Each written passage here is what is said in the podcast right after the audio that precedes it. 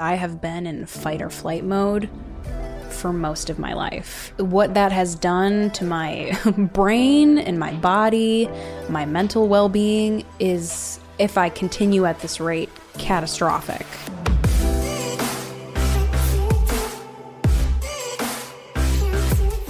Hey everyone, welcome back to On Purpose, the number one health podcast in the world. Thanks to each and every single one of you that come back every week to listen, learn, and grow.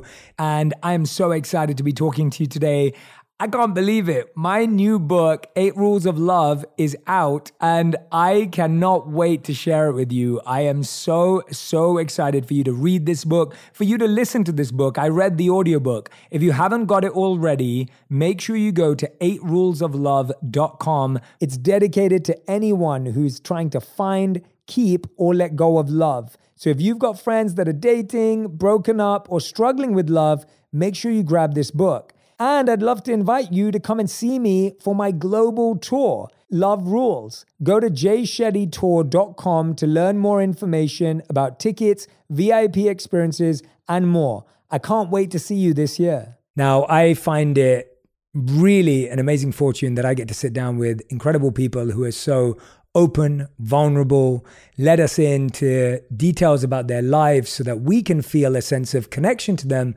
but also understand that we're not alone in some of the pains that we go through, some of the challenges that we have, and also that we can learn from some of the changes they've made, from some of the transitions and transformations they've been through as well. And today's guest has a truly inspiring story that I cannot wait to share with you. I'm talking to none other than Lili Reinhart. Lili has quickly amassed an impressive resume as one of Hollywood's most most exciting young actors on screen and is quickly becoming a multifaceted talent with projects as an executive producer and author. Lili will next be seen starring in the incredible next Netflix film, which I want you to go and check out, Look Both Ways, which she is also an executive producer of. Lili will star as Natalie, whose life on the eve of her college graduation diverges into two parallel realities. I find that fascinating, can't wait. Uh, one in which she becomes pregnant and must navigate motherhood as a young adult in her Texas hometown the other in which she moves to LA to pursue her career. I can relate to the latter. Uh, Lili recently starred and executive produced the coming of age drama Chemical Hearts, based on the best selling novel our Chemical Hearts.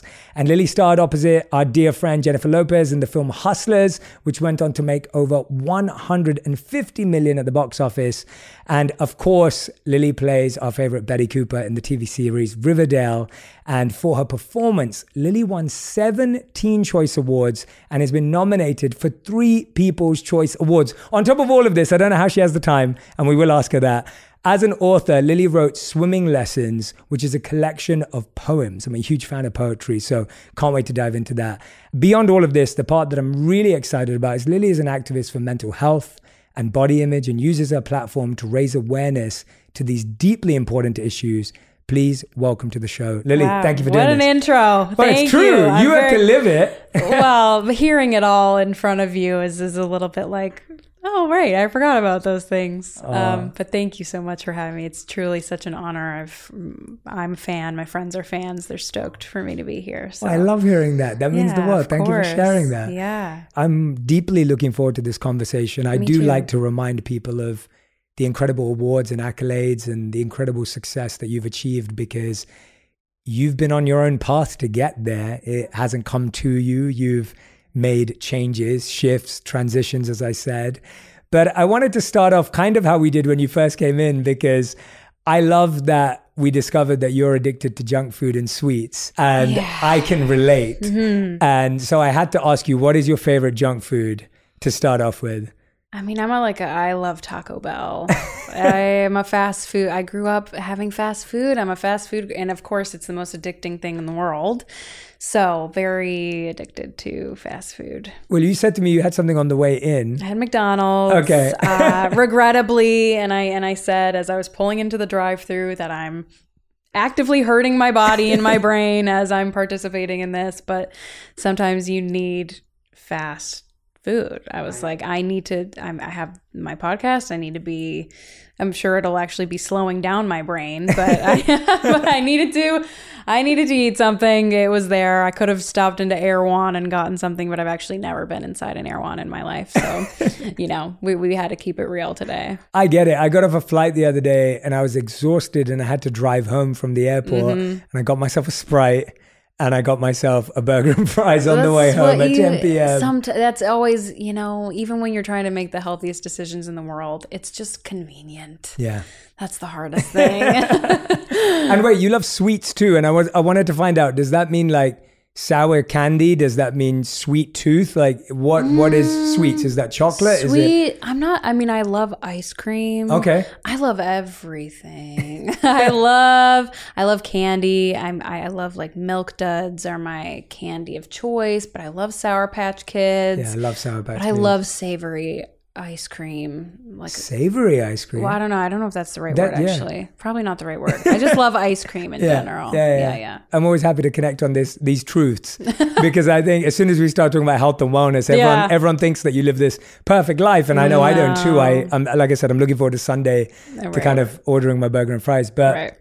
one of the things that I find fascinating about you when when we were doing our research is that you started out and you've had multiple jobs before this, right? You've had multiple different careers, uh, and things I looked at was like you were a hostess at a restaurant, you worked at a bakery, you're a sales associate, a role at Pier One Imports. Yeah. And when I saw that list, I was like, this is incredible. Talk to me about what you learned from each of those roles Well, and each of those jobs. It's funny because I was literally a hostess at a restaurant for three hours and then I quit because I had a panic attack in the bathroom.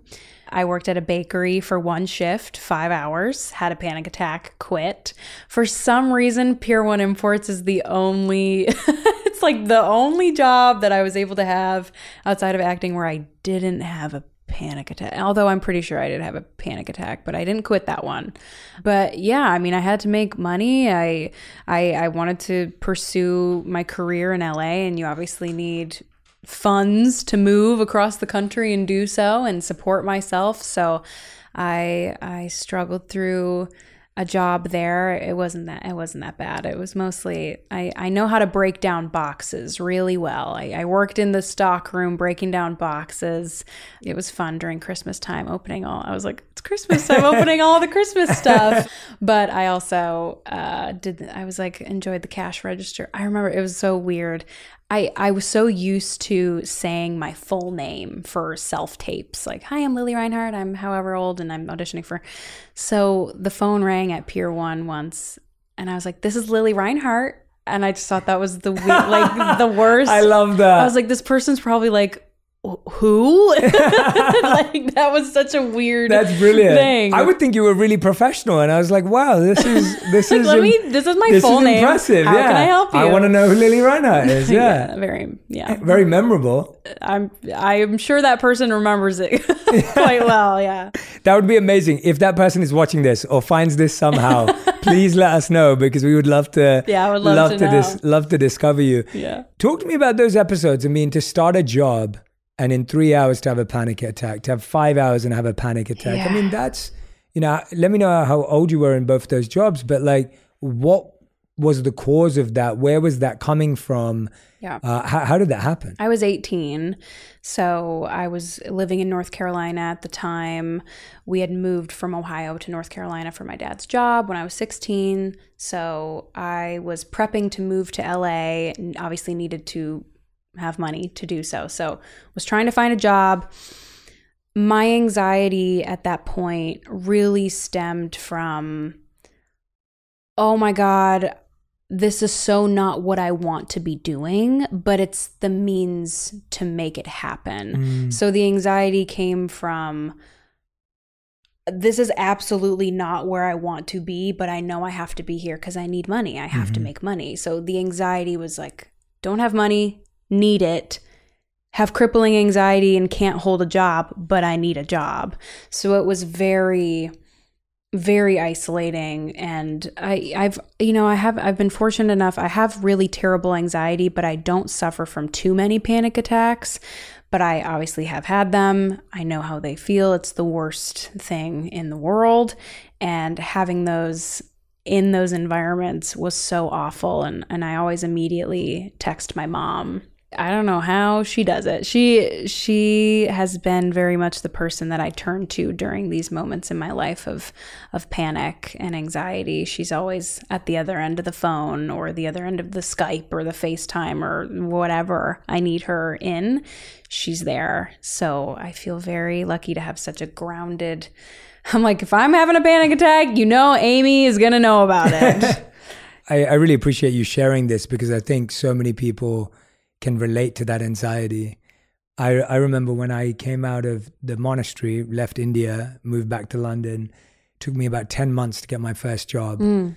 Finally got a job. I was working at this, you know, big consulting firm. I was back in the professional corporate world, mm. which is what I would have done if I hadn't become a monk. And I was working at a client where I didn't really understand what we were doing. Mm. I'd been out of the working world for like four or five years at that point. So kind of lost a lot of my training in that world. Right. I struggled with small talk. Mm. I'd, I'd, come back from this, and I remember feeling so anxious yeah. that I would take the longest lunch breaks. Like I would disappear from work for like two, three hours. Yeah. Because I just couldn't have those conversations. I didn't know what to do. I wasn't very good at my job. And I remember going up to our senior manager at the time and saying to him that I know there's a space for me in this company, but I don't think this is the right role or this is the right client because the work we're doing here, I feel really a deep lack of confidence. Yeah. And I'm really just feeling anxious. Yeah. And the way he responded increased my anxiety. I was going to say, and was he comforting? No. And so I did this. You you did three to five hours, and you knew yourself. I lasted two weeks, and so this yeah. was after two weeks. Mm. He said, Jay, you realize people work really hard to get this job, and then they do as they're told and they don't decide to shift after two weeks. Yeah. And he said, if you shift after two weeks, you'll pretty much be ending your career with us. Like that's what it's going to be like. And I just still knew that this was just not where I needed to be. Yeah. And so what ended up happening was they told the client that we were servicing. So my company gave services to a client. They told the client that I wasn't performing well and so that they were going to let go of me and they literally walked me out of the office as if I'd just been fired. Wow. And I wasn't fired. Yeah. I was just let go of that client. Right, right. But they made me feel like I was fired. So I had to pack my How box shame. up. It like, was just, so painful. Yeah. How did you communicate? You obviously texted your mom, but how did you communicate? How were you received by your the people you worked with, the person who was the boss or the owner? Like, how, how did they respond? I mean, they didn't know me right. and I didn't know them. It yeah. wasn't even like a two week thing. Yeah, yeah, it was genuinely nice to meet you. Here's this shift. Oh, now she's quitting. Right. So I genuinely don't even know what their impression was. I remember the bakery I worked at, the man, the boss was just very concerned with getting the apron back uh, it was like a very like okay well make sure you return the apron. Wow. i was like okay i will make sure the apron gets back to you. Um, so that was strange. Did you did you give the apron back? I actually don't know if i ever did. Um, sorry but i think i felt more shameful about it towards like my parents and, and my sister, my older sister, because my, my little sister was young and didn't have a job. But I think I just felt like, oh, look how pathetic I am. I can't even, like, my anxiety is really that bad. I can't even hold down a job when I know my sister at the time was like a hardworking waitress at, at a restaurant and had been for multiple years. So I just felt pretty pathetic at the time, which is obviously a very shameful feeling. I mean, that's so tough. And especially for it to happen twice. And when you start judging yourself and you start causing pain towards yourself verbally or yeah, yeah. you become internally abusive towards yourself and yeah. as you said you start comparing yourself to to siblings and, and partners or whoever else family that's in your life yeah how did you get the courage to try again when when you've got into such a dark space of and you, and not it's not just a dark space it's like you're actually experiencing physical panic attacks. So yeah. it's not just mental it's physical and mental it's emotional. Yeah. How are you still getting the courage to go okay i'm going to go Pier One input so i'm going to go even into acting of course? It was my drive to be an actress. It's it's something that has truly lived so deep inside me. It's the core of who i am um, which we'll, come back to that. Because, but uh, but it was truly my undying ambition and drive to be an actress where I knew I needed money. I needed money to make this happen. And the anxiety was just going to have to, I was going to have to find something mm. that I could handle, tolerate, I think was the right, the right word. Mm. You know, I obviously couldn't be going to work and having panic attacks every day. So I just needed to find something that I could tolerate. And Pier One ended up being a situation where I was working around mostly older women, which I think also says something about who who I am. I didn't I wasn't comfortable working around these young people who I felt because I have social anxiety and at the time it was pretty bad. I was living a very isolated life. So being around these young girls who were also there made me feel even more out of place. And so I found myself more comfortable in a job where I was around middle aged women who, like, weren't judging me, weren't necessarily interested in talking to me about my personal life. I just really wanted my job to be my job. I didn't want to make friends. I didn't want to create relationships. I just was there to make money and then bounce, basically. That's a great lesson for all of us because I think we often feel that you can get into such a dark place that nothing can get you out. But what you're saying is actually your drive to where you wanted to be and who you wanted to be was able to pull you out of that space to try again. It was, and I'm yeah. very thankful, very thankful for that. It, I never really gave myself a plan B. I didn't have a backup option. I knew I was going to be an actress. I didn't know what my career would, would look like at all, and I still don't know what it's going to look like but it's because it's still you know a hustle and you're still always working always, working always but uh but i really knew this is my dream mm. i have to do what i have to do to make this work and um, i had moved to la when i was 18 had had such bad anxiety while i was here tried to hold down a job in la was hired didn't even work a shift had a panic attack wow. and quit wow. um and that was the moment I decided I, Skyped my mom, literally hyperventilating in a paper bag, and said, I need to come home. I'm not okay because I had been there for five months at the. At, I'd been here for five months at the time and wasn't making any money, and I clearly could not handle the stress and anxiety of holding down a job here. So moved back home for six months. Went back to Pier One, worked as many shifts. I think I, I, was working two to three shifts a week because my anxiety could not handle more. Saved up very little money.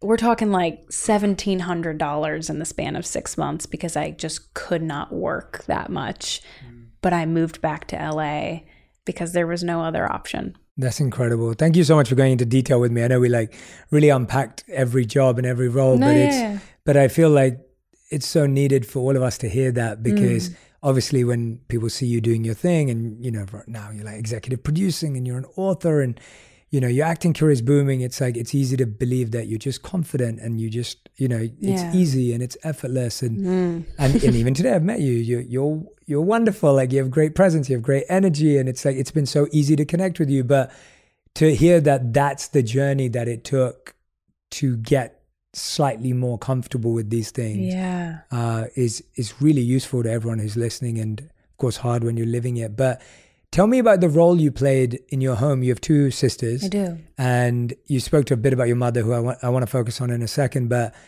what was the role you played in your family? Like or, or what is the role you yeah. play in your family? Has uh, it changed? middle child two sisters. My parents are happily married after 30 plus years so very happy to have them as beautiful loving role models in my life. I was the kid who was very stereotypical performer kid, did the theater, did dancing classes, loved recitals, loved perform I performed in front of my when we went on big family vacations, I would make my cousins sing with me in front of the family. I was that kid, and uh, like it was terrible at sports. That kind of like this kid is meant to be an artist for sure. And I began struggling with anxiety at a young age when I was like 11 as when I got really bad, which sounds so young thinking back on it. Like I really was feeling such complex anxiety and my parents had no idea where it was coming from. My older sister was bullied very badly and she struggled with her own issues and so it was sort of like very hard for my parents to understand why I was struggling so badly because there were no real external factors that made sense. Nothing was really adding up. Like, oh, you have you have friends, you have extracurriculars, you don't have any of these any blaring issues. It's just why are you so anxious? Why do you hate school so much? Why why are you feeling this way? And so I felt a lot of isolation at that age from the kids around me to my own family. It just felt very misunderstood. And that's really when I started going to therapy mm. for the first time. And I really don't remember a lot of the journey because I think you're just so young. You only remember so many things. But also, I was in such a a weird tunnel vision stage of your life where you just are in fight or flight mode and you're not really taking in your surroundings or really living you're just surviving and so it's it's interesting to think back on those times because i barely remember all i remember is crying before school every morning, begging my mom to let me be homeschooled because I couldn't stomach the idea of walking through the doors and sitting through an eight hour day with the people, the kids around me. Everything was a countdown constantly counting down how many hours left, how many hours until this class is over, when can I go to the bathroom so I can have five minutes to be alone, when can this happen, when can I do this, blah, blah, blah, always counting down to something. So, very much not living my life, it was always rushing through it. If you're a business owner, the last thing you want to do this summer is sort through tons of unqualified candidates' resumes when you could be redoing your deck or relaxing in the pool. That's why you need ZipRecruiter to find great candidates. They do the work for you, and now you can try it for free at ziprecruiter.com forward slash on purpose. ZipRecruiter uses its powerful technology to find and match the right candidates up with your job. You can easily review these recommended candidates and invite your top choices to apply. Additionally, ZipRecruiter has a complete suite of tools that make it easy to filter, review, and rate your candidates. Four out of five employers who post on ZipRecruiter get a quality candidate within the first day. So soak up all that summer has to offer and let ZipRecruiter do the work. Ready for the URL? It's ziprecruiter.com forward slash on purpose. That's where you can try it for free. Again, that's ziprecruiter.com forward slash O N P U R P O S E. ZipRecruiter, the smartest way to hire. One of the hardest things about mental health, I feel, is that it's invisible. Mm. Like no one can see it. Yeah. No one understands it. Mm. And often people feel, well, you have this, so why would you be anxious? Yeah, it doesn't or add up. You have this, or then why would you experience depression? And it's hard when it's your own family and you know, when you're talking about being that young, it's probably when the mental health conversation wasn't as open as it is now. Not at all. Where I'm hoping today that at least parents are hearing about it, are more open to the fact that they could be providing a beautiful, loving atmosphere at home and a child could still be struggling with something. And I think that's one of the hardest things for parents is that it's almost like they see it as a reflection of them. Mm. It's like, what am I doing wrong? Yeah, what's wrong with my kid? What did I do? What did I do? Exactly. And and that idea of what did I do stops us from thinking about the other and thinking about that person when that's really the moment where a child is saying, I'm struggling with something. And, and the ego inside all of us, not just parents, the ego in all of us goes, but no, no, no, but that's not my fault. Like I, or I, I don't want, I don't know this what can't I, be right. This can't be right because I didn't do anything for that. And it sounds like your parents are wonderful, right? Like from what I'm hearing. Yeah. And so obviously for them, I can imagine it's hard when you start going to therapy at that young age, when you start getting exposed to this, when do you start to feel like you're gaining tools, clarity, insight that you're like, oh, I can cope with this? Because it sounds like from what we were talking about, it's not something that ever goes away. It's not something that ever just disappears, but you start coping better you start managing it better is that accurate or yeah no for for sure i think the therapy was a really beautiful for one hour a week, I was talking to someone who just got it. She was an older woman. I instantly really loved her and connected with her. I still felt like it wasn't okay for me to be feeling what I was feeling, like it wasn't justified, and maybe I would be looked at as crazy. So I remember even in my therapy sessions would be like, "Oh god, my allergies are so bad." As I had tears streaming down my face. I'm like, "Girl, you're in a therapy office. You're allowed to cry." and it's interesting like the messaging from when I was a kid to to what it is now is so radically different compared to even, you know, 20 years ago. How insane, but even just from when I was a kid being I feel like you heard the thing, you heard the term don't cry you don't need to cry. Crying is the most beautiful thing you can do. I encourage people to cry. I cry all the time, and I think it's the most healthy expression of how you're feeling and I I sometimes wish I just could have been told you can cry. There's no shame in that. There's no shame in how you're feeling and also you don't need to always be justifying it because I think I was constantly trying to come up with reasons why rather than just being accepted for what it was. I have anxiety, I have depression. Okay, but why? Well, sometimes there isn't. and, and and navigating that space when I was so young and trying to defend myself, having my first panic attacks and not knowing what this feeling was, how I could escape it, what resources I had. I, you know, I was too young to really be going on the internet looking for help elsewhere. I just really had like my parents and I guess the kids around me at school who had no idea what to tell me or how to help. You know, my friends at the time, it's not like they got it, they just didn't. So I was so isolated. And I'm, I'm happy that now this is a space we're moving into where we are saying, feel your feelings and that they're they're justified. You don't need to defend yourself. I'm like, damn, that's the kind of environment I want to raise my future kids in to where it's it is a beautiful thing to cry and you're allowed to feel. You're just allowed to feel if everyone would just listen to that over and over and over and over and over again every day, like our lives would be so much better because telling someone not to cry is like telling someone the not to laugh. Advice, right? It's like, the worst advice. It's it's such bad advice, and because yeah, like t- telling someone not to cry is like telling someone not to laugh. Not it's to like feel. There's a natural expression that needs to be released Yep. in order to feel an emotion, Yep. and you're being told to block it and not feel it. You would never do that with any other emotion. But when it comes to crying, and especially as a man too, you know, that's Yeah. a big part of how boys are Boys don't cry. Boys don't cry. Right. And boys never cry. And, you know, you'll be fine. You're okay. There's nothing wrong. And so it's like, oh, if I cry, that means there's something wrong.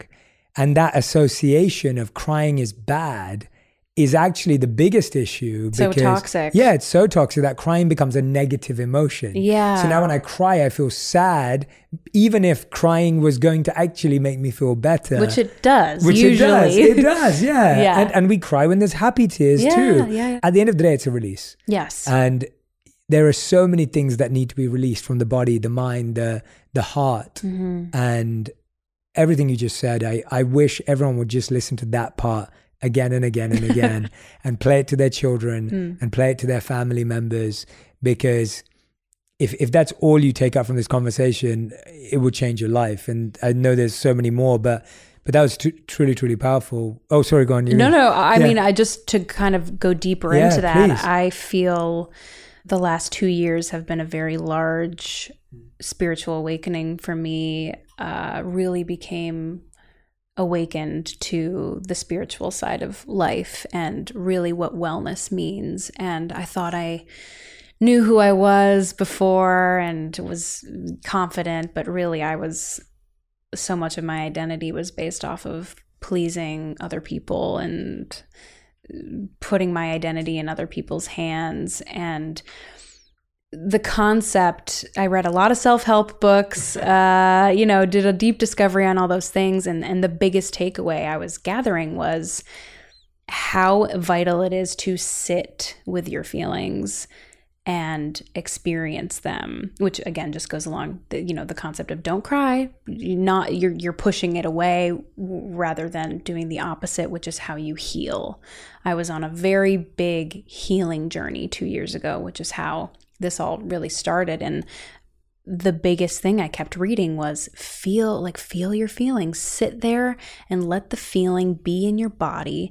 Ex- like let it flow through you. Observe it. Don't judge it. Let it happen as it needs to, to happen. Let it flow through you. And so that's what I that's what I did. And that's what I my perspective has changed quite dramatically over the, even the last couple months and I sort of look at things this way as someone who very much struggles with anxiety and depression when I feel very overwhelmed by those things and sort of like I'm being burdened by these things. I like to think of it as if I started out as this celestial being, this just energy, and the universe or God or whomever said, Hey, do you want to go to Earth? for an incredibly short amount of time, like a blip, and experience every emotion that you could possibly feel as a human. You get to have all these experiences love, heartache, anxiety, joy, euphoria, whatever, all of it. Do you want to do that? Yeah, I do. And so when I am feeling these intense feelings, it's sort of like a reality check to step outside and say, although this is a very uncomfortable, painful feeling, it's quite beautiful that I have the capacity to experience it. Just in general, like I am so lucky to feel to the extent that I feel and to feel as deeply as I feel because it can often feel like a curse when you're having heartache. And you know, when you're experiencing love, it's absolutely euphoric. And then when it's the opposite, it's a curse. Mm. And so understanding that both of those exist in the same timeline and in the same life and that is sort of something that I use to ground myself when I am stuck in a feeling of darkness.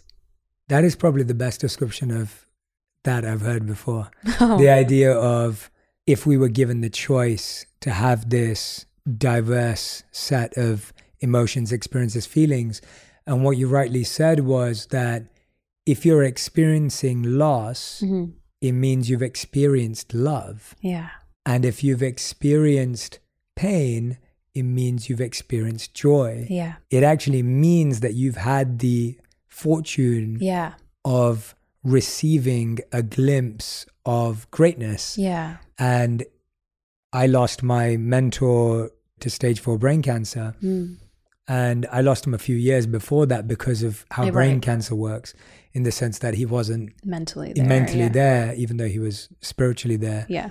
And what I always referred to him as, which I found fascinating, was so when someone has stage four brain cancer, obviously they start to lose aspects of their memory, they start to lose aspects of identity, huh. and his memory became so short. He had long term memory, he lost his short term memory. Mm. So if he'd see me, he'd be like, "Hey Jay, how's it going?" And then 30 seconds later, he'd be like, "Hey Jay, how's it going?" Oh, As wow. if he'd just seen oh, me. Wow. So he'd still know I'm Jay, and he'd still remember our relationship for many many years but in the moment he you couldn't have attention. But what i found fascinating was that all he did was thank people for their service to god. Oh wow. So all he'd do if he saw you and he was a he was a community leader he was he was a priest in his own right and if he saw you he'd be like thank you for what you're doing for others. Thank you for your service. Wow. And i was like how special was that that wow. that was his broken loop was gratitude. That's the most wholesome thing I've ever heard. Literally. And and it, and to experience that was just unbelievable and it's what you're saying that yes, I miss him. And yes, of course, I wish he was there. I feel like calling him up every day to tell him what I'm doing and and different things that happen in my life. But the fact that I can experience that I miss someone yeah. means that I just had something really special. Yeah. I'm not saying that makes it easy. I'm saying that it reaffirms the point that you're making that we're fortunate to have both experiences because they only come together. Yeah. And I do think no one really talks about how people leave your life. you know what death is, you know people are going to die, but you don't really until I think you're in your 20s honestly experience how often people come and go just in general and it's loss. It is grief. It's not death but it's but it's loss and how profound of a, a, feeling that is. And i almost wish and i don't know what this looks like or what the teachings look like or what the advice is but just that there could be more of a conversation of when you are growing up like people are going to come and go. And let's find ways to accept that because i think the last 2 years i've had what feels like a revolving door of people in my life, new people that I've tried to make connections with, and then they leave, or people that I've been maybe not make a connection with, so there never really is one, and then the the relationship kind of just ends. But but you know, there have been obviously meaningful relationships that come in and then they end. And so it's weird because you are going on this journey of loss and grief, but it's not death and the person still exists and they have their their own conscious mind that you're sort of trying to figure out well how are they experiencing this? Because in in death the person's just gone. Mm-hmm. and you can think whatever thoughts you have and they're yours and no one can take those away from you.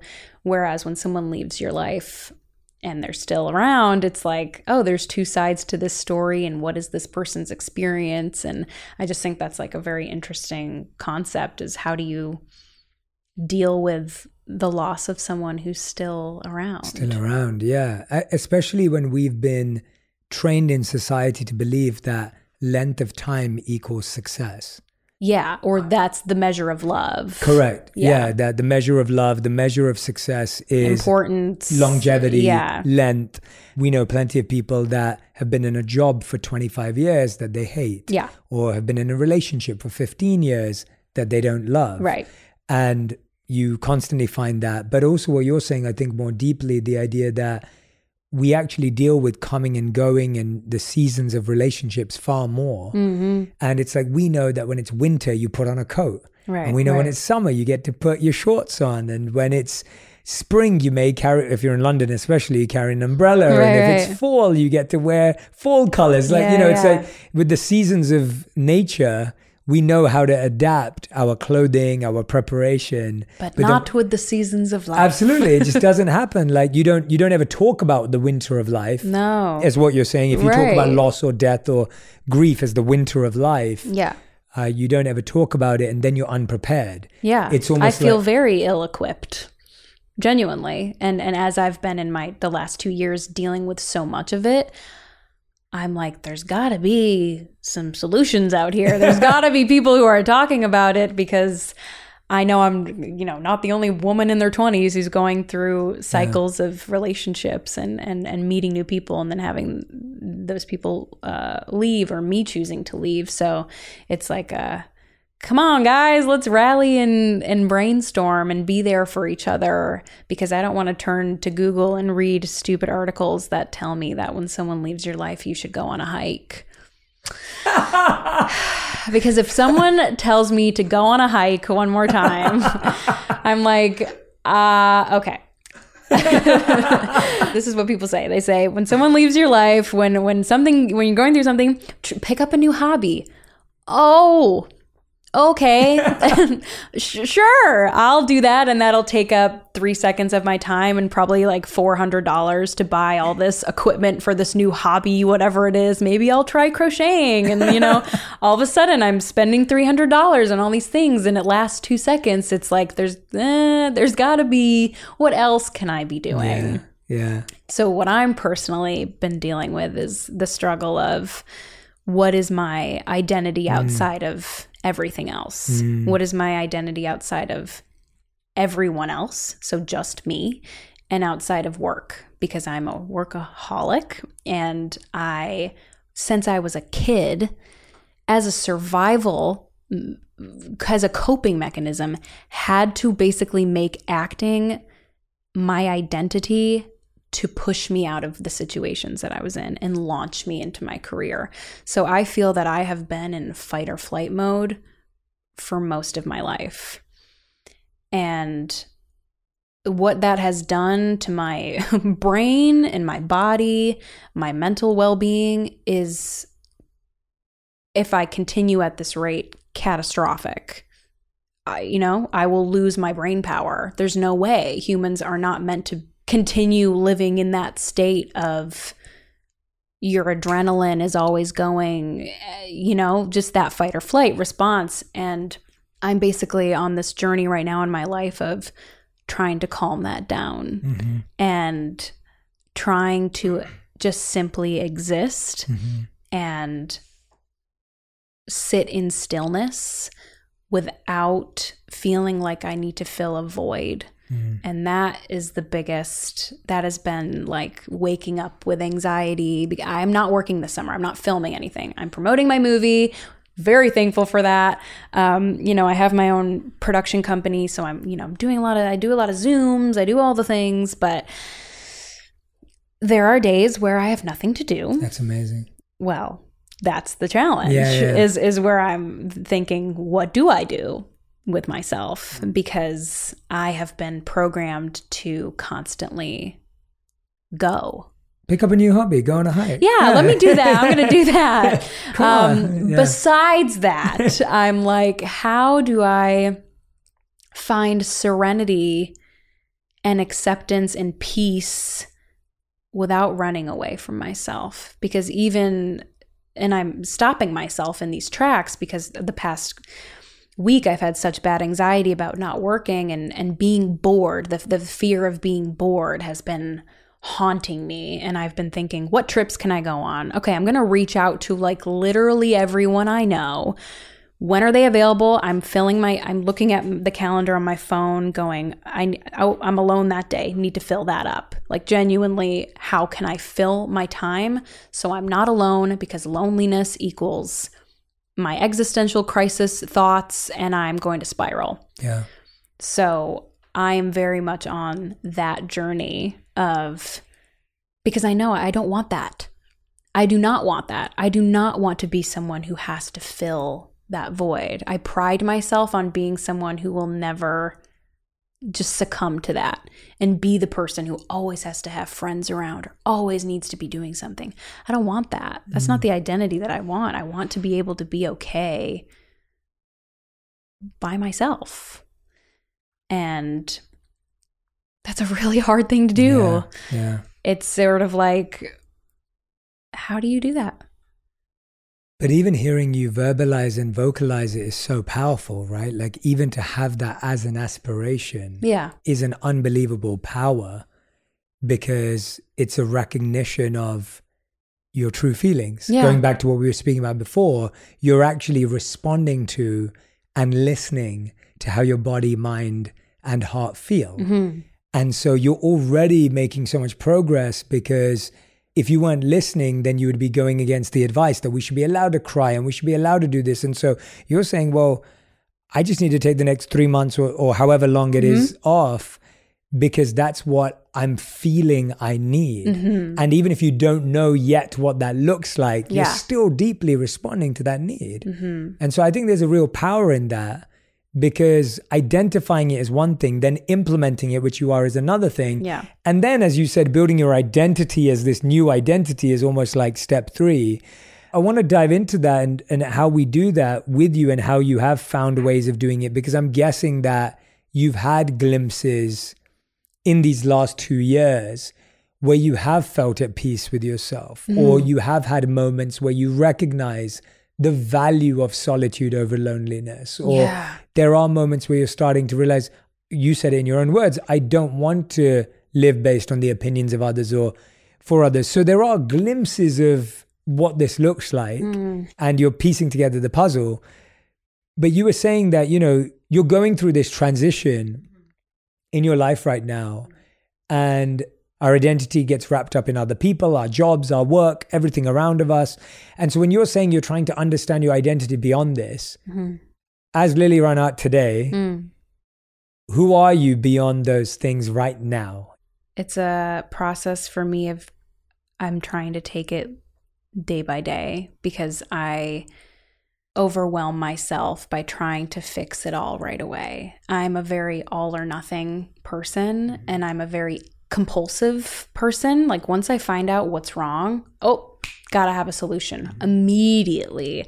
Can't, I don't want to wait for time. Yeah, I don't want to, that's the worst when people say, just give it time. No, I don't want to do that. I would like to do it right now. Yeah. To be honest, uh, I was just in Maui recently and one of the most beautiful moments I had there was when I was in a very spiritual uh it was like a spiritual shop. They had crystals they had but they had a labyrinth uh, like a, a maze on the ground that that you could walk in. And just sort of it was this it took you like good 15 minutes to walk through all the little pathways and then you get you get to the center and you can meditate or and then you can and then you walk out. And it's it's a it's there's like a whole book about about the ideology behind this labyrinth and mm-hmm. and I didn't I didn't read it but I but I took it as an opportunity to use it as just like a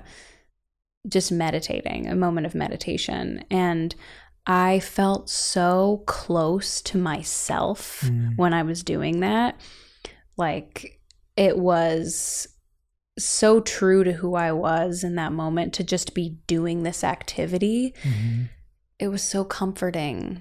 It's hard, just like anything, you can lose yourself in something. You know, you can lose yourself in becoming overly like awakened, and your whole identity becomes I'm a spiritual guru mm-hmm. and I'm healing, like all about heal. Like it's so easy to just fall into that mm-hmm. trap and I'm obviously trying not to do that as well. And I'm definitely not, but I my friends would ne- would never but would never let me do that. But but I do find so much therapy through even just talking about it, even if I don't have the answers. Yeah, yeah. I don't have the answers to who really am I outside of mm-hmm. my fight or flight mode and who who am I outside of being an actor? Mm-hmm, I don't mm-hmm. really have the answers to those questions, but just even saying that out loud yeah. makes me feel like I'm closer to figuring yeah. it out. And I really appreciate that honesty because I agree too. Like I'm I'm hearing you speak and, and it feels the same way to me where I'm like, okay, you're not forcing yourself, at least in this moment, to arrive at an answer or to give an answer to complete the sentence. But at the same time, I'm I'm seeing a self awareness. I'm seeing a acceptance of that path, and that's what's so useful. And you are right that if you've never allowed yourself to be yourself, how would you know how to describe it? So if I asked you to describe yourself as an actress, you'd be able to describe yourself. It would yeah, be pretty sure. easy because you've been an actress plenty of times, or you could describe those roles that you've played. But then when someone asks you, who are you to pretty much 99.9% of people on the planet, we can't answer it because we've never actually let ourselves be ourselves. So it's not alien to not know. Yeah. Well, I think we we know who we are in relation to other people. Yeah. Into things our roles. to our role. Yeah, hundred percent. But then when you take like take the roles away, what are you? Yeah. Oh, like, whoa. Well, I do not know. I do not. But, but that know. is the beginning of figuring it out. Like yeah. that's yeah, that's the because you now can go. Okay, am I playing Lili the actress, mm. or am I playing Lili the daughter, friend, whatever? Or am I trying to discover what Lili would do? Yeah. Right. And yeah. it's and it is that conversation of it's kind of like when my sister when I'm giving her relationship advice and she'll be like, Stop being Jay Shetty. Like, you know, uh, like be yeah. my brother. Right. And it's like yeah. that's what my sister would say to me because she doesn't want a coaching conversation with her brother. She wants me to be her brother. Mm-hmm. And so then I'm like, okay, so she gets the brother version.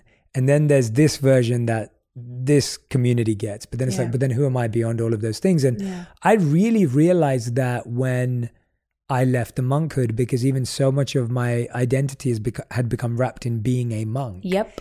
And the whole point of being a monk was to not have an identity that you're wrapped up in. Yeah. That was the whole goal. Everything you're talking about is exactly what we were working on for when I was there for three years. Yeah. But even then, it was so easy to get wrapped up in another identity. And so when that identity collapsed after three years, when I when it all fell apart for me, that was when I allowed myself to learn about who I was beyond that identity. And even now, I have to hold on to that. How'd you so, do it? I'd say that the first of it was a, a sense of, and this sounds painful, but and it is, there is a sense of role destruction. Yeah. Pan- like panic. Panic and feeling something and a part of you that you use for safety to dissolve. Yep. And that's the hardest part. It's hard to let go of the false identity because it's a sense of safety that being a monk is a sense of safety being an actor is a sense of safety being whatever is a sense of safety and unless you're willing to go i'm letting that safety go to some degree it's very hard to say okay well i'm open to what this is. So that was the first part. It was like letting go of that identity externally in my language in my intellectual thoughts about who i was in how i thought people perceived me. And then the next step was saying, rather than who am I, was who do I want to be? So what I realized was we're trying to figure out who we are rather than create who we are. Yeah. And we do this as humans. We go into finding and seeking rather than creating and being. And finding and seeking is the never ending journey because there's nothing to look for. There is only things to be and create. Yeah. And so I realized that everything I was currently being and creating was based on values I'd adopted from family, friends, or society. So I literally made a list of what are my current values. I then asked myself, where do they come from? Mm. And so it was like my parents, some kid in school who bullied me, sure. my teacher who told me I wasn't this or that, a friend who thought I was cool or uncool based on whatever. And then I asked myself, do I still have that value? Do I still want to live that value? Mm-hmm. And so I shifted to creating a new list of values and principles that I wanted to live by. And I just started practicing them yeah. with everyone I met. Mm. And that's how I started to create and be my new identity mm. rather than subscribing to an old one, if that makes sense. It that's makes, a very quick version. No, it makes perfect sense because I recently I've been having those thoughts to myself as like who have I really if I were to explain myself, describe myself in a couple words, there are characteristics that I use that I don't actually like. I don't like being a negative person, but I think I would describe myself I or I used to uh, describe myself as a negative person, as a pessimist, as a full realist not entirely hopeful kind of person. And recently was thinking, well, I don't like that. I don't I don't actually if I had the choice I would choose to not be that person. I would not I don't want to be a negative person. I don't want to be a pessimist, but it's safety. Yes. It's not getting my hopes up. It's protecting my heart. It's shelter. And how do you part ways with something that you have identified with for so long. And that's obviously a challenge in itself, but it's something that I'm very much trying to do, even with my food choices, like someone who has enjoyed really food that's really terrible for you your whole life and now making the conscious effort to change that and and fuel my body and treat my body in a better healthier way. It's it's all just making these conscious decisions of, oh, do I, I'm just fully in autopilot right now, just choosing the same thing because that's what I've always done. Oh, I'm just being pessimistic because that's what I've always done. And it takes pausing and reflecting and making an active effort to shift that behavior. And that's yeah. so hard. It's so hard we're simply living patterns. Yeah. Right? That's that's literally as simple as it is. It's like we've adopted a pattern mm-hmm. And now we have to choose to practice a new pattern mm-hmm. based on who we want to be. And that's why I think the journey of who am I is really who do I want to be? Who do I want to create? Who do, who do I want to live as? Because we've never known who we are. So trying to figure out who we are is is a fool's errand because you just keep getting stuck. And then, like you just said now, you accept, oh, I'm a negative person because that's who I've always been, not realizing it's just a pattern you developed. It's just a habit you adopted. It's just what you absorb through your environment as opposed to selected it That's truly, I mean, it's such a profound thing that's just like settling into my brain now. Is, is even the last couple days been thinking, I need to find out who I am. Like, find. I need to find it. I need to search for it mm-hmm. rather than I will never get anywhere if I do that. It's a matter of who do I want to be and then actively doing that. Yeah, and selecting those values, selecting those principles, selecting the habits like you just gave for your food. Mm-hmm. It's like if you just said, Who am I? You'd, I'd be like, Yeah, I'm someone who loves chocolate. Like, mm-hmm. I'm someone who loves ice cream. I'm someone who loves junk food, fast food. But that's not who I am. That's just a pattern I built and I can change that pattern. Yes, it's hard. I'm I and I'm I'm with you on that. Like it's been when I met my wife, she's the one who transformed my diet because I was always someone who is focused on mastering the mind mm. and I kind of neglected the body and kind of didn't care. And my wife is a nutritionist and dietitian and Ayurvedic chef. And so her whole world is food. Quite convenient. Very convenient, hugely convenient. If you want to change your life. Wow. Marry, yeah.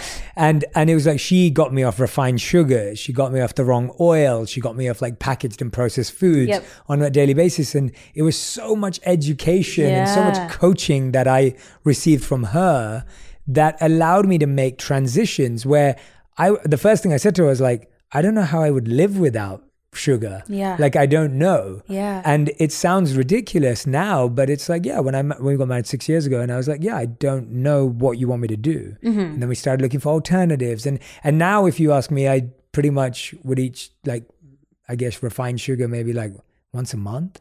Oh. And and so that's you, amazing. And that's amazing for me. Like that's yeah. a big thing for me. Wow. Because I didn't know. I grew up eating four chocolate products a day. My mom gave me a chocolate biscuit, a chocolate bar, a chocolate yogurt, and a chocolate ice cream every day. Right. And I was addicted into sugar. Yep. And so it's pattern formation though and yes you're so right it requires discipline it's painful it's it's hard but i love that that's dropped for you like and i love that you took us there today because I think too many people are finding and looking and seeking and searching, and it's being and creating and building and forming, yeah. uh, which is where our energy needs to go. Because you've seen yourself build a career, mm. you've seen yourself create your your roles, you've seen yourself create a book, you've seen yourself create a show. Like you created those things, you didn't find them. Very true. You, you didn't search for them, you didn't seek them. Yeah, so you know you have creative energy and creative power. Yeah like damn gotta create myself now. Yeah. How, ex- how exciting. It is very exciting. And yeah. then there's a sense of selection and control and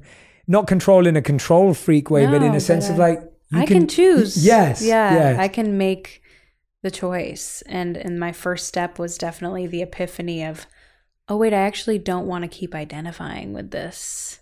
Yeah yeah. Were you always you use the word spiritual was that a word in your vocabulary always? Did it arise no. two years ago? Like, how did that become a path to a lot of this healing and journey that you've been on as opposed to something else? Like, I think yeah. there's so many options. Yeah, yeah. Why this? Why right. how? I mean, I grew up Christian. Uh, it was, I went to a Presbyterian church, which I definitely do not uh, align with those teachings anymore. But I do believe in God. I, I, I do call myself a Christian, but I also call myself very spiritual.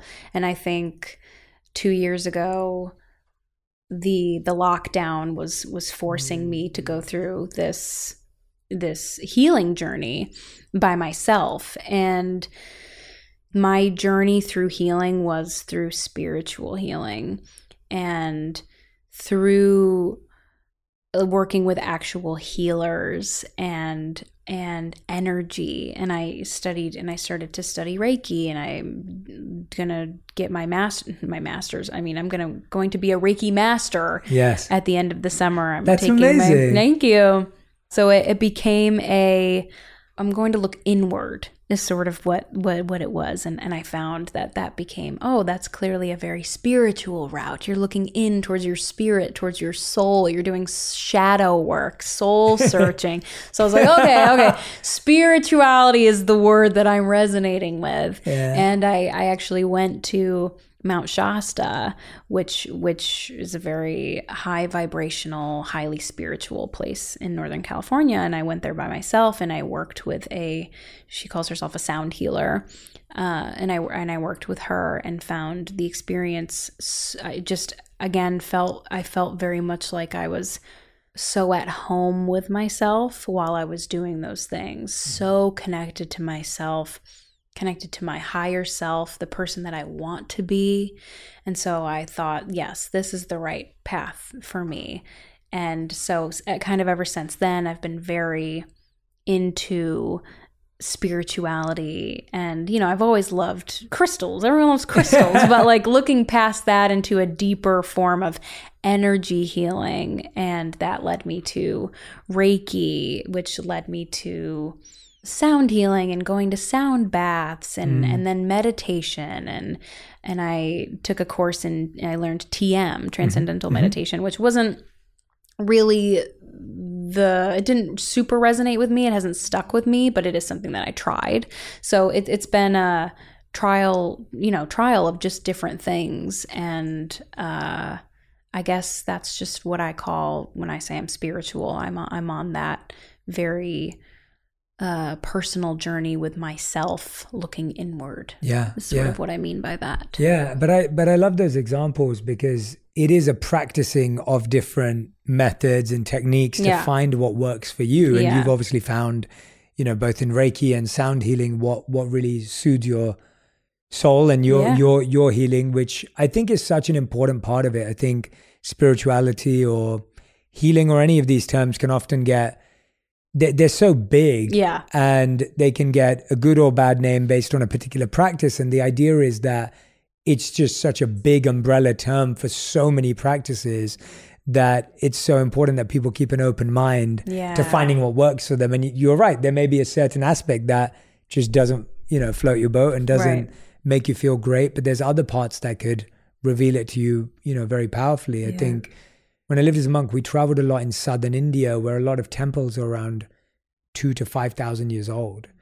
And I never had been anywhere that old. Like yeah. my school was 500 years old that I went to in England, and wow. so that was pretty old. Yeah. But then when you go, to mine was the, like 80 years old. Yeah, yeah, exactly. My, like my school is not. literally 1573. I think was the year oh, it was founded. Oh my gosh! By the Queen uh, in England, insane. and so yeah, and so our school was pretty old and had this big history, but when I when I went to these temples that were like 2000 5000 years old and you see this incredible architecture it's you know it's maintained I never realized that I found going on pilgrimage to be so deeply healing for me yeah. because I would go into these chambers where sound it similarly has been maintained and preserved for thousands of years people have meditated chanted played balls, uh, gongs, whatever it may be in these spaces, and you can still feel the reverberation when you walk in. Oh, that sounds so amazing. And it's and it's really powerful. Like it, it really feels like you know. And so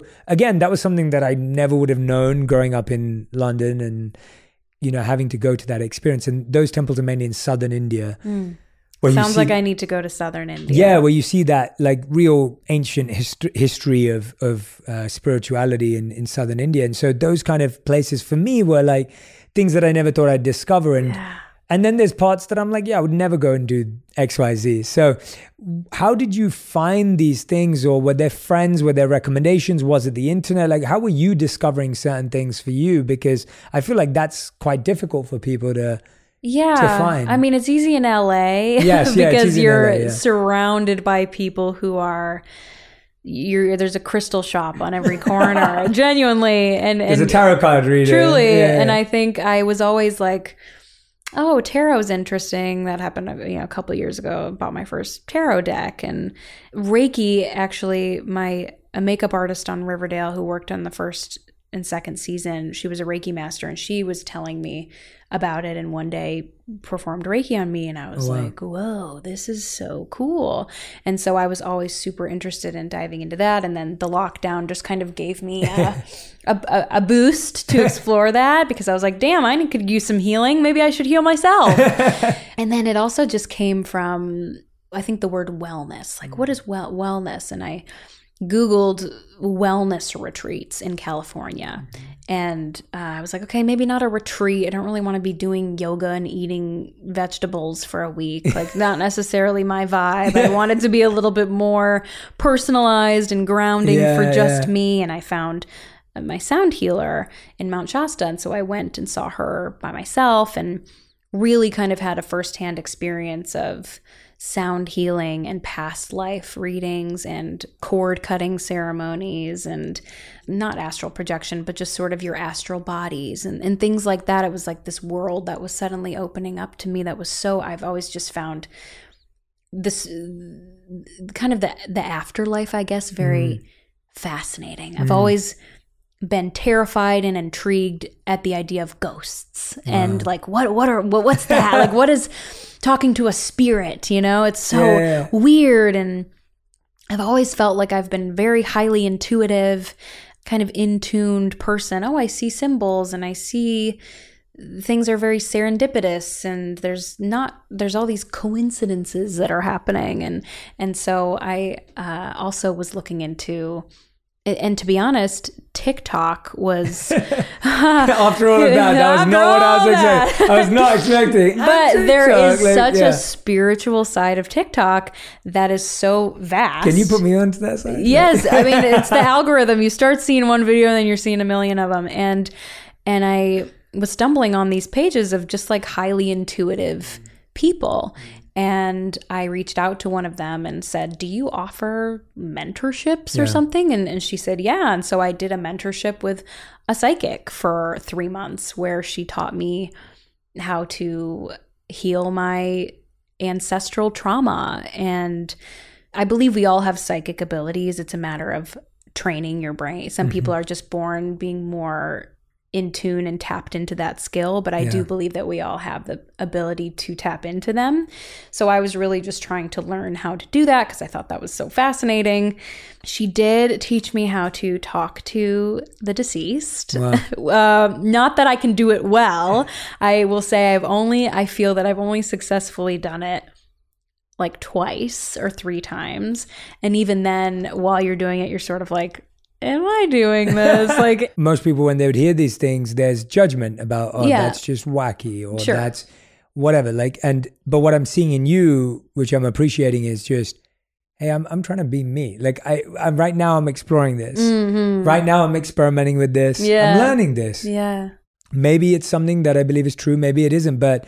I'm at least doing what I want to do now yeah. without worrying about what everyone else thinks and believes. Yeah. I mean, when I chose to become a monk at 21 going on 22 99% of my friends thought i was absolutely insane because they're like why would you do that? Like why would you not want to go make money and date more women and get into another relationship and get a home or whatever it was? And so i know what it feels like to make a decision that most people around me feel doesn't make any sense and is completely against the grain of but it was the best decision i ever made in my life. Yeah and I have zero regrets about that decision or how I spent that three years. And I look back at it all the time. And but at the time, everyone around me thought I was making the worst decision. My family said I was committing career suicide. You know, my friends were completely confused. My society and people in our community were like, "Oh, you're letting your parents down, and yeah. you'll never get a job again." You know, there's just so much judgment. Yeah. But I was just trying to do what felt right in my intuition at this time and it wasn't harming anyone and yeah. i think that's the you know that to me is like the the barrier where it's like well you're trying something it's not harming anyone yeah. it's not harming you it's not harming anyone around right, you and right. if if that's allowing you to explore a part of yourself you just never know where it could go so it's very comforting for people to hear about being into unique things yeah. because we all it's almost like we all followed the same people we all mm. watch the same things yeah. and there's nothing wrong with that but it's nice to have a few things a that break are unique from the and norm. Exactly a break from the norm i want to talk to you about a bit about you know this this new show and we were talking about this idea of you get to play these two parallel lives which kind of with everything you're talking about yeah is fascinatingly yeah, yeah, connected and I love that idea of parallel universes, of multiple lives, of the multiverse right now is a big such a big thing. Big thing and a big talking point. Yeah. When you're playing these roles, how much of these roles are you identifying with, especially I guess like moving to LA for a career that's yeah. very much in line with you. Yeah. Uh, and then obviously becoming a pregnant mother. I haven't like, experienced yeah, that, that one yet, you haven't but... experienced. Like when you're doing that how much of what you've just talked about that you're interested in Mm. kind of feeds into those roles and when you're playing those roles and becoming these new identities? Well, for the, I mean, for the film, it, people are people ask like, was it so hard to play two two different character? No, it's the same woman. So it's the same girl, just experiencing two very different things, and so that was amazing to play this this woman and, and I knew who she was and I created her as a character. I knew what she valued, what she wanted, and I was, you know, we're fortunate enough as an audience to see both things play out. It is weird because I I'm very into I do have those existential like if I did make this decision, what would have happened? Yeah, sliding and, yeah. and how, you know, how how would things have panned out? And the reason why I, I loved the script so much when I read it was she's okay in both lives. She ends up being okay. Wow. And there is no one path that you go, oh, that was the right path or that was the wrong path. It's truly just two different paths. Yeah. And I think, especially in your 20s, things happen every day. Relationships end, things, you know, people, you can get pregnant and you think, oh, my whole life is just gone or, or my whole world is shifting. And I don't think that's always a, I don't think that's a, has to be a bad thing. Yeah. I think there are millions of ways your life can turn out. It's Mhm. based off decisions you make every single day, but in the end, things are okay. Yeah. Things end up okay. I think if you stop and put too much thought into every decision you make, you're going to live a very treacherous life of Yeah. feeling like you're walking on eggshells. I think it's it's a, a matter of saying I mean, I personally th- like to look at it as the universe has my back. Yeah. And so I think this film also resonates with how I feel in that regard of this woman had two she had a positive pregnancy test and a negative one and you see two possible scenarios out of a million uh, of what her life could have been Mhm. and and you see the journey she goes on through both and how she still has the same ambition and she Mhm. doesn't lose herself in in in in having a child she still s- stays who she is and she doesn't lose her ambition and when she goes to LA and goes through the hardships of trying to make her career work she doesn't give up you know it's sort of a perseverance story and and how you don't have to lose yourself in the things that happen to you you can Yeah. still stay you Yeah.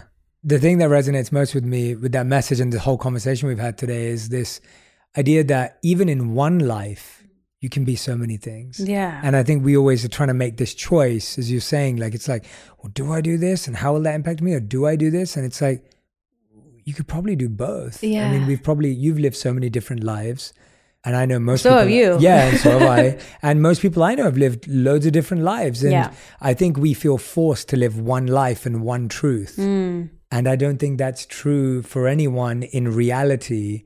And when you force yourself to live one life and one truth, you actually limit what you started with was with all these experiences and all these experiments and an openness to all these feelings. So, Yeah. you know, I, I like that idea of the two lives into ultimately that both work out okay. Yeah. And recognizing in one life you can live three lives or seven and Mhm. Things can be okay yeah with that in mind, I want to shift towards. You've made so many changes in your diet, your health. You've experienced chronic fatigue. You, Yeah. you know, and we haven't talked about that. So let's let's dive into that actually deeply.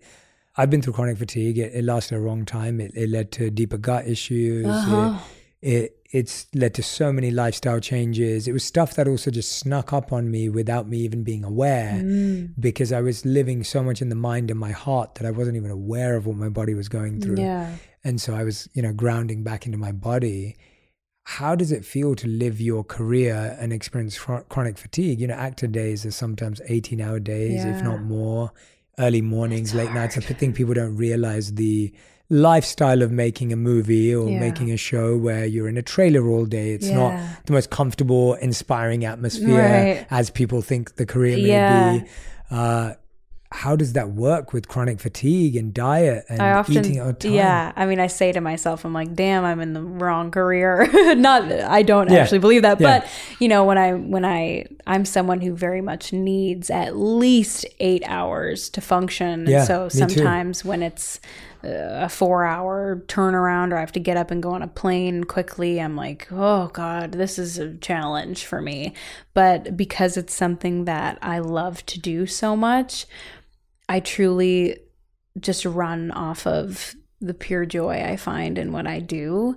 And it's not so, like, you know, I I take naps when I can but I also am very much under like now at this point in my life really taking my gut health seriously trying I've treated my body like a junkyard for a very long time with what I've been eating. And it's it's got to a point where earlier this year I knew I needed to make real changes because I was so unhappy with how I looked be one, but also I felt that I was doing a great disservice to my body. I spend so much time trying to better my mental health, and I don't put any of that into my physical body. And there's all this new research on how depression is directly related to your gut and, and all mm-hmm. these things. And I'm like, okay, we're going to take this seriously. Yeah. And it is a truly reprogramming of bad patterns and habits that I've grown up just immediately going to the fast food, to processed foods yeah. and and it's truly been about educating myself on the better options and reading ingredients and mm. choosing the less convenient alternative. And I actually think that the chronic fatigue has slowly started to Amazing. improve. So happy to because of it. So happy to. I mean, that. me too. It's been I've been dealing with this basically since I was diagnosed with depression when I was fourteen. Yeah. So it's it's just now, and it, it's always I don't know if it'll fully cure itself with my with my diet. We're getting there. We're trying, but it is a it's an everyday it thing is. small steps not trying to completely change everything all at once and i think obviously in these hard times food is a great comfort and yeah. offers a lot of to me at least it can be very comforting so i do turn to food sometimes to to fill that sort of emotional need but again recognizing that not judging myself for it, just trying to make healthier decisions overall is what I'm very much trying to do. Me too. Yeah. Yeah. I can relate to everything you just said. So it's a daily yeah, practice. It's a daily, it's a daily practice. It is. How would you describe your current purpose in life? Like, you know, as in where you're at right now or even today or My current purpose. And and, and the reason why I ask that is because I believe that you know, when you're healing, when you're growing, when you're going through all these journeys, like there's somewhat of an intention. Yeah. If you will. Mm-hmm. What is your intention then, if that's easier? My intention, and I've actually had this intention for a very long time. And I, I, I don't really believe that, you know, you make a birthday wish. If you, you don't tell, don't tell someone your wish, you know, like I, ever since I can remember, every time I've seen a shooting star, blown out birthday candles, my wish always has been I want to be happy. Mm. And I my intention is to find true happiness and and peace with myself. Mm. And that is my purpose. Yeah. Right now to to find that. And that's a big task. But um but it is but that's the that's the intention and and to I find it so the spiritual journey has has been so encouraging to me because once you start you never stop. Mm. it's it's not something that one day you're gonna go i'm healed yeah, i'm good yeah, i'm done, I'm done. it's truly a for the rest of my life i will be seeking out growth and that is so I'm so happy about that. So liberating. It is. I'm yeah. like, I will always, there's always more things to learn. There's always something else to explore within myself. Mm-hmm. And that is so exciting and yeah. wonderful. Yeah. I love that. I am, you're so right. Like, the feeling of something ending or figuring something out is where all the pressure comes. Yeah. Right. When you're trying to complete something or you're trying to end something, you're trying to get something over the finish line. Like, that's where all the stress and pressure and intensity comes from. Whereas when you say, well, I'm pretty much going to live with this. I had someone the other day ask me, actually, it's just jogged my memory. Someone said to me, they were like, well, how do I forget my past so I can move forward? I was like, you probably won't No. forget your past. No. And it's probably not a useful place to put your focus Right. in trying to forget your past. Yeah. And knowing you'll never forget it liberates you, and then you can actually move forward Yeah. and keep developing. And I find that sometimes our fixation's on completely the wrong target. I agree. And so we spend all this time trying to forget something. Yeah. Not and knowing that pretty much none of us can actually physically do that. Well, that's what I, I feel about our conversation. I'm like, damn, I truly have been thinking I need to find myself. And now I am, oh, I actually need to just create it. yeah. So that's been, Yeah. thank you for that. That oh, has Thank been you. a Well, you led us there. impactful Yeah. thing. Well, you led us there. Well, we we got there we together. got it together. All right, now we'll go to the final five. These Okay. have to be answered in one word to one sentence maximum. okay, one word That's to one sentence. One sentence is I don't know what the official breakdown is. Maybe seven words. I don't know. I'm making it. Okay, okay. All right. So, what is the best advice you've ever received? I will say my dad always told me growing up find a job that makes you happy, have a career in something that makes you happy. It makes the world of a difference. That's Grace. Yep. Uh, second question: What is the worst advice you've ever heard or received? Probably don't cry. Yeah. Question number three: uh, Something special that your mom did for you when you called her all those times. Something that you remember that stood out. I think just her telling me that she would be there whenever I needed her. Sometimes just hearing that is so calming. Mm. So her her reassurance that you can text me when you need me. Mm. Okay. Thank you. Absolutely. I love that. Uh, question number four something you think people misunderstand about you if they don't know you deeply.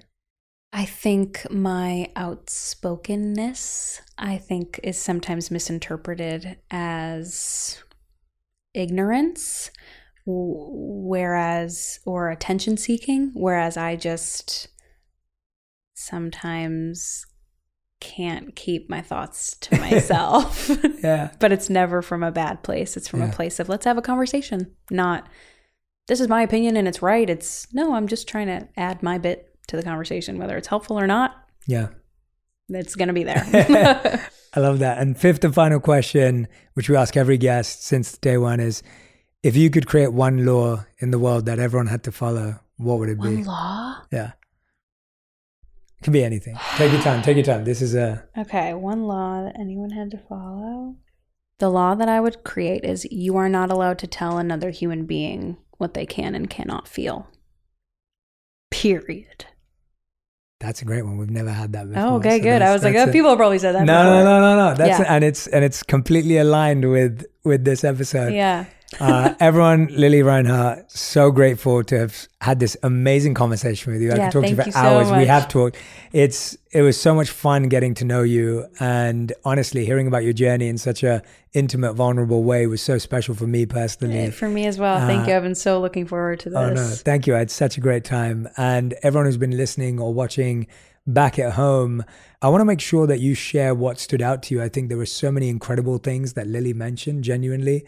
So many amazing points, so many insights, so many great reflections that she had. And I love knowing what connected with you because and I know she'd love to know I too. to she, know. She's nodding along if you're not watching. Uh, she, she'd love to know too. So please do tag us on Instagram, on TikTok, on Twitter. You're allowed. Uh, TikTok, Instagram, Twitter. Like, do tag us to let us know what stood out, what was the point, what was the part, because this is one of those ones that I think you're going to listen to a few times. And as I said before, there are moments in this episode that I want you to repeat and listen to over and over again, maybe multiple times a week, because that repetition to hear that message again is what really gives us that permission to do it in our lives. Lili, any final words, any thoughts, anything you want to share?